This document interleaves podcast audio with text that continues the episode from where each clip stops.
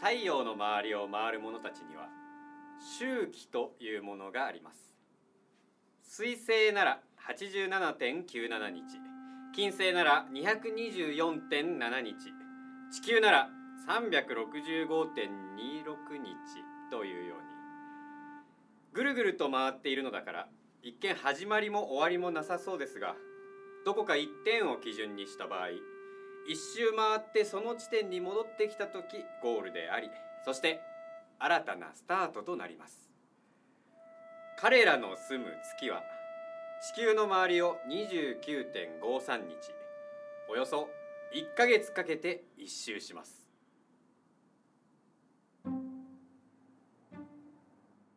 僕は一体誰？ここはどこ？目を開けると見たことのない世界が広がっていました。彼らにとってはいつもと同じ世界でしかないのに、僕にとっては全てが新しいもののように感じます。みんなが僕のことを周期と呼んでいます。周期。彼は周期と呼ばれています。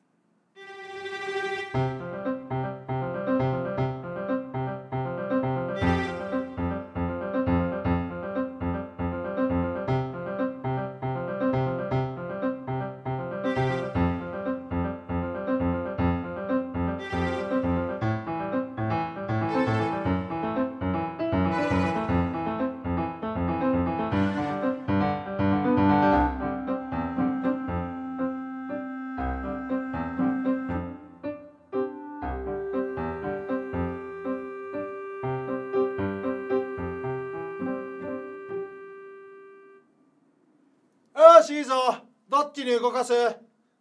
彼は周期ではありません。石部の部長です。その石をにメートル右に。マネージャー、石部のマネージャーです。あいやー、いち、に。部長は石を持ち上げ、にほずれてまた石を下ろしました。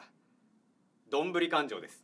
次は手前の左の石をごじゅっセンチ左に。もういいよー、いち、に、さん、し、ご。部長、ごじゅっセンチはね、うん、いっぽの半分。おお、ごじゅっぽだろ。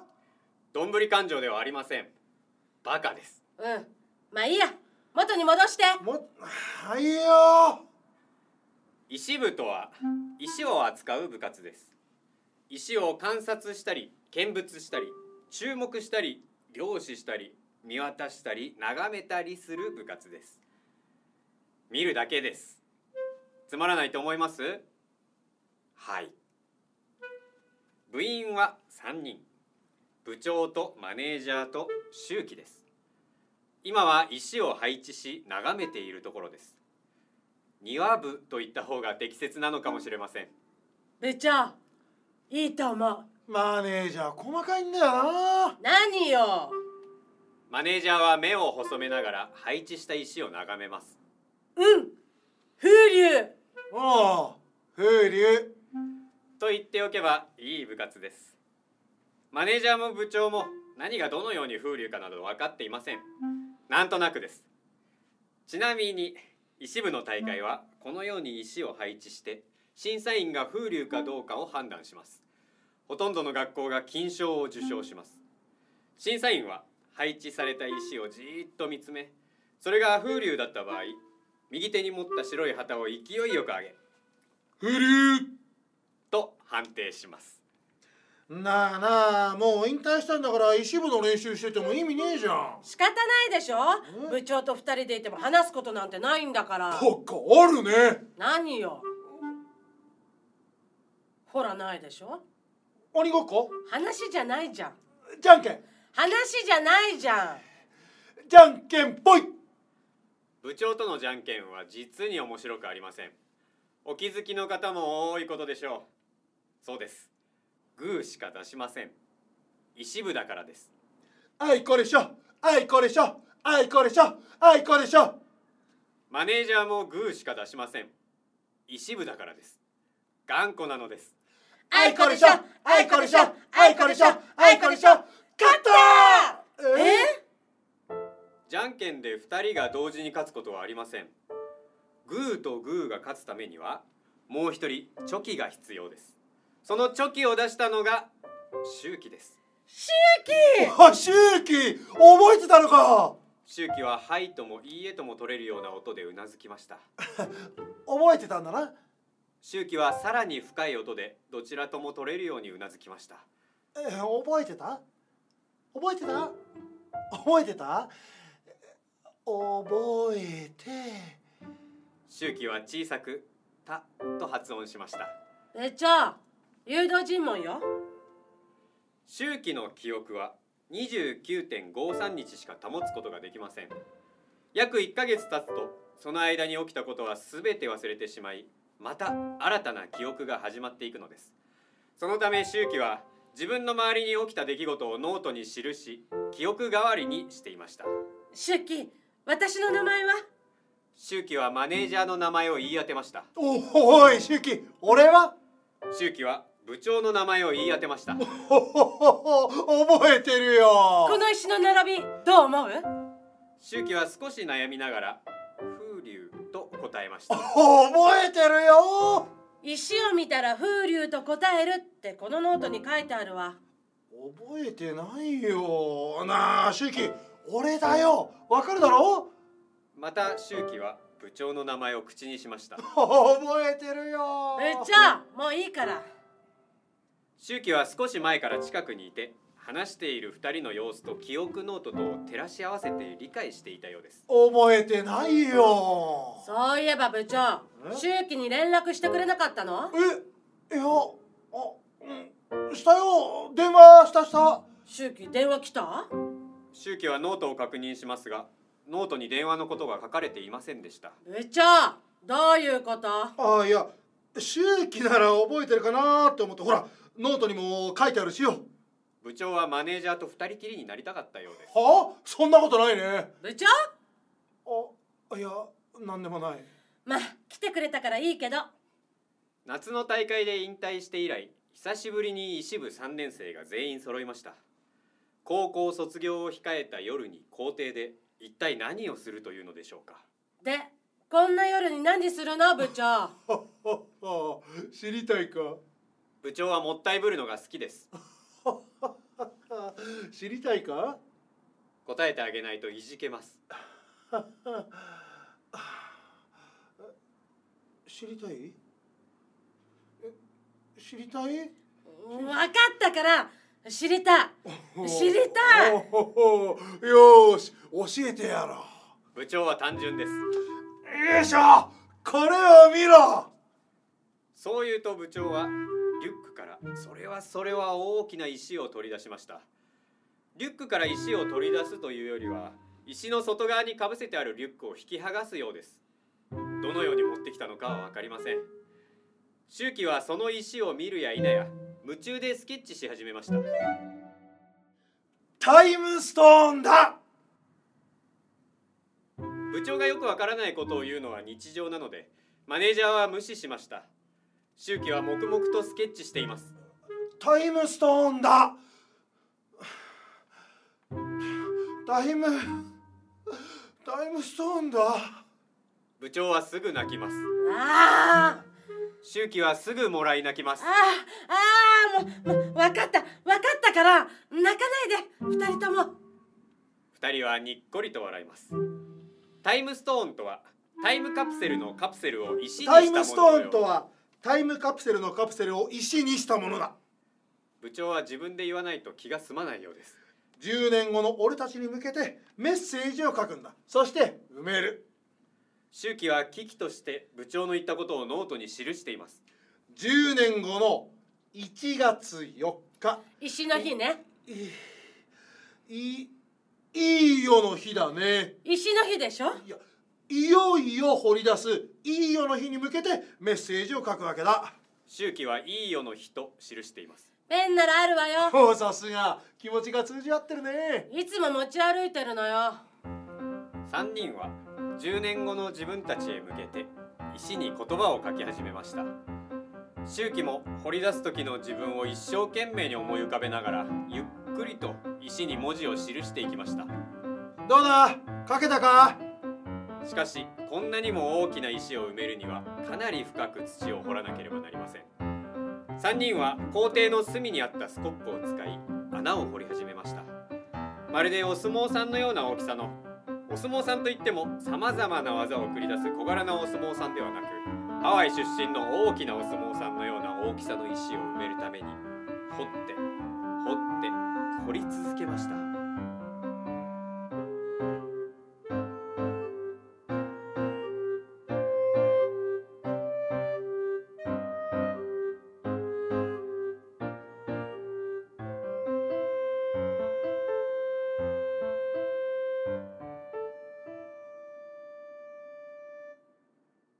じゅうねんが経ちました。もう疲れた。いつになったら出てくるのよ。もうちょっとだから、ここで諦めてどうすんだよ。私明日朝早いんだからね。朝早いって何時？ごじよ。ごじ早いな。お前何すんだよ。仕事よ。だから仕事は何してんだよ。コンビニよ。ん？マネージャーよ。マネージャーはじゅうねん経ってもマネージャーでした。部長は？俺は今は休職中。部長はじゅうねん経って部長面でした。ねえ、周期は今どうしてるの？すると周期はノートを差し出しました。じゅうねんまえにも持っていたあの記憶ノートです。そっか、そのノートを見て今日ここに来られたんだね。え、いいよの日って書いてあるけどなんだ？部長が言ったんでしょ。えでも懐かしいね。このノートを見て私たちの名前覚えてきてくれたんだね。いやいやいや、そんなこと言って本当覚えてるんだろう、俺のこと。周期は部長の名前を答えます。覚えてるよ。バカなの部長。え、まあ、バカって言った方がバカなんだからな。お前お前ならだいたい周期お前が覚えてねえのがいけねえんだぞこの野郎。バカ。周期が泣き出しました。もう何やってんの。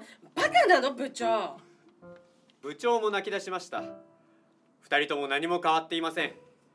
マネージャーが謝るのをきっかけにみんなで謝り合い笑顔になりました。それで周期は何か仕事してるの？周期はカバンを漁り、表紙に仕事と書かれたノートを取り出しました。そこには過去にやってきた仕事についての出来事が記されていました。深夜の銀行員、いっかげつご不審者を中に通してしまい解雇。一月経って忘れちゃったのか。バーガーショップ、パンをごまい重ねて提供し解雇。いや、それただのパンだからな。ガソリンスタンド、フロントガラスにガソリンを噴射。びっしゃー。コンビニエンスストア、期限切れでない商品も持ち帰る。これは記憶のせいではなく新商品が食べたくて。おい、それは私もやるわ。マネージャー？余らないんだもん新商品ね。あ、それでなんか続いたのはないのかよ。周期には一つだけ続いた仕事がありました。経理の仕事です。月末に経費をまとめる作業はそれまでの間に仕事を覚え直せばいいので、記憶がリセットされる周期にはうってつけの仕事でした。じゃあなんで辞めちゃったんだよ。周期はなんてことのない顔で、面白くなかったと書いてあるノートを読み上げました。周期大丈夫、部長も今ニートだから。あ、ニートじゃないね、休職中だね。周期の顔に笑みが浮かびました。それにしても埋めたはずのタイムストーンが出てくる気配はありません。マネージャーはふと周期のノートを手に取りページをめくりました。部長、タイムストーンを埋めたのこの木じゃなくて隣の木の根元じゃない。え？いやいや、俺の記憶じゃ正門側からさんぼんめの木だぞ。数える方が反対なのよ。裏門からさんぼんめって周期のノートには書いてある。えななんだよ。いや、すげえな、周期のノートは。記憶なんて曖昧だな。周期はスコップを持ち隣の木のそばを掘り始めました。それに倣いふたりも掘り始めました。ねえ周期、その後少しも記憶が残ることはないの？周期はうなずき掘り続けます。じゃあ今日再会できたことも忘れちゃうの？周期は黙って掘り続けます。再会じゃない、周期にとっちゃ出会いなんだ。いいじゃねえかな、周期。周期は小さな声で忘れないよと言いました。そして掘っていた手を止め汚れた手でノートを開き、何かを記し始めました。忘れないよ。記録に残すから。記憶っていいことも悪いことも残るでしょ。忘れたくても忘れられないこともあれば、忘れたくないことを忘れちゃうこともある。記録はね、自分で選択できるんだ。今日は僕にとってずっと素敵な日のままになると周期は今日の出来事を記しながら言いました。寂しいね。記録じゃなくて記憶に残りたい。おい、だってそうでしょ。周期だって中学校までの記憶あるんでしょ。だから日常生活は送れるわけだし、私周期と中学までに出会いたかった。そしたら一月経っても何年経っても周期の心に残り続けられるんでしょ。でしょ。好きだった。えお俺も。でもそう思わないようにしてた。なんで。周期は必死にノートに記している。書かないでお願い。思い出して。うん。過去のことはもういい。見て、よく見て、聞いて、感じて、きっと心に何か残るはず。水族館に行くとかどうかな。部長、今そういうのじゃない。周期、私だけじゃない。部長のこともお願い。せっかくこうやって集まれたんだから、青春時代を一緒に過ごした私たちの言葉が周期の心に響いたらきっと記憶に残ると思うの。ほら部長も。え、周期、俺だってな、ちょっと気使ってたんだ。だけどな、もう気使うのやめだ。俺のことちゃんと覚えとけよ。俺はな、ほら石井の部長だ。お前は部員だ。俺の方が偉い。俺はそらいろんなことはよく忘れるけど、でもお前のことは忘れない。だから、お前も俺のこと忘れんな。な。周期の書く手が止まりました。顔を上げた周期は、あふれんばかりの星が輝く夜空を見上げました。一周期経ったのか。部長の声に反応した周期は、二人の顔を見比べにっこりと笑い、ピースサインを出しました。部長もマネージャーもそっと微笑んであげることしかできませんでした。なあ、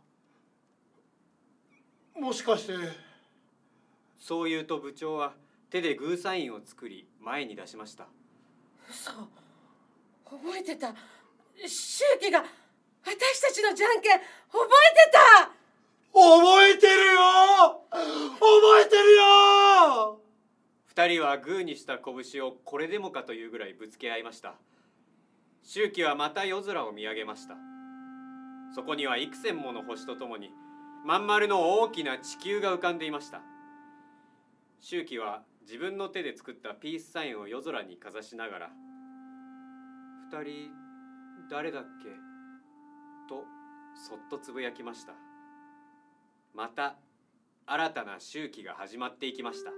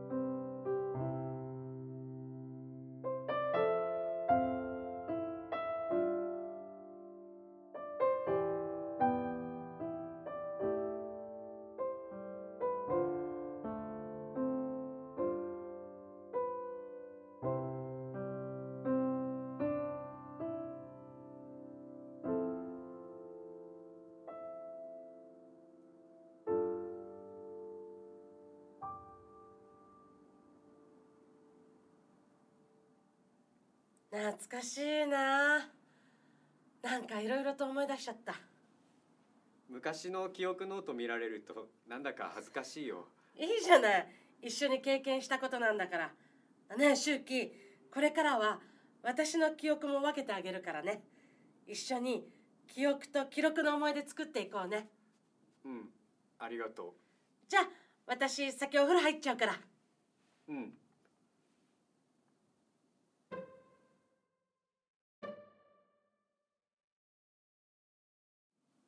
誰だっけ？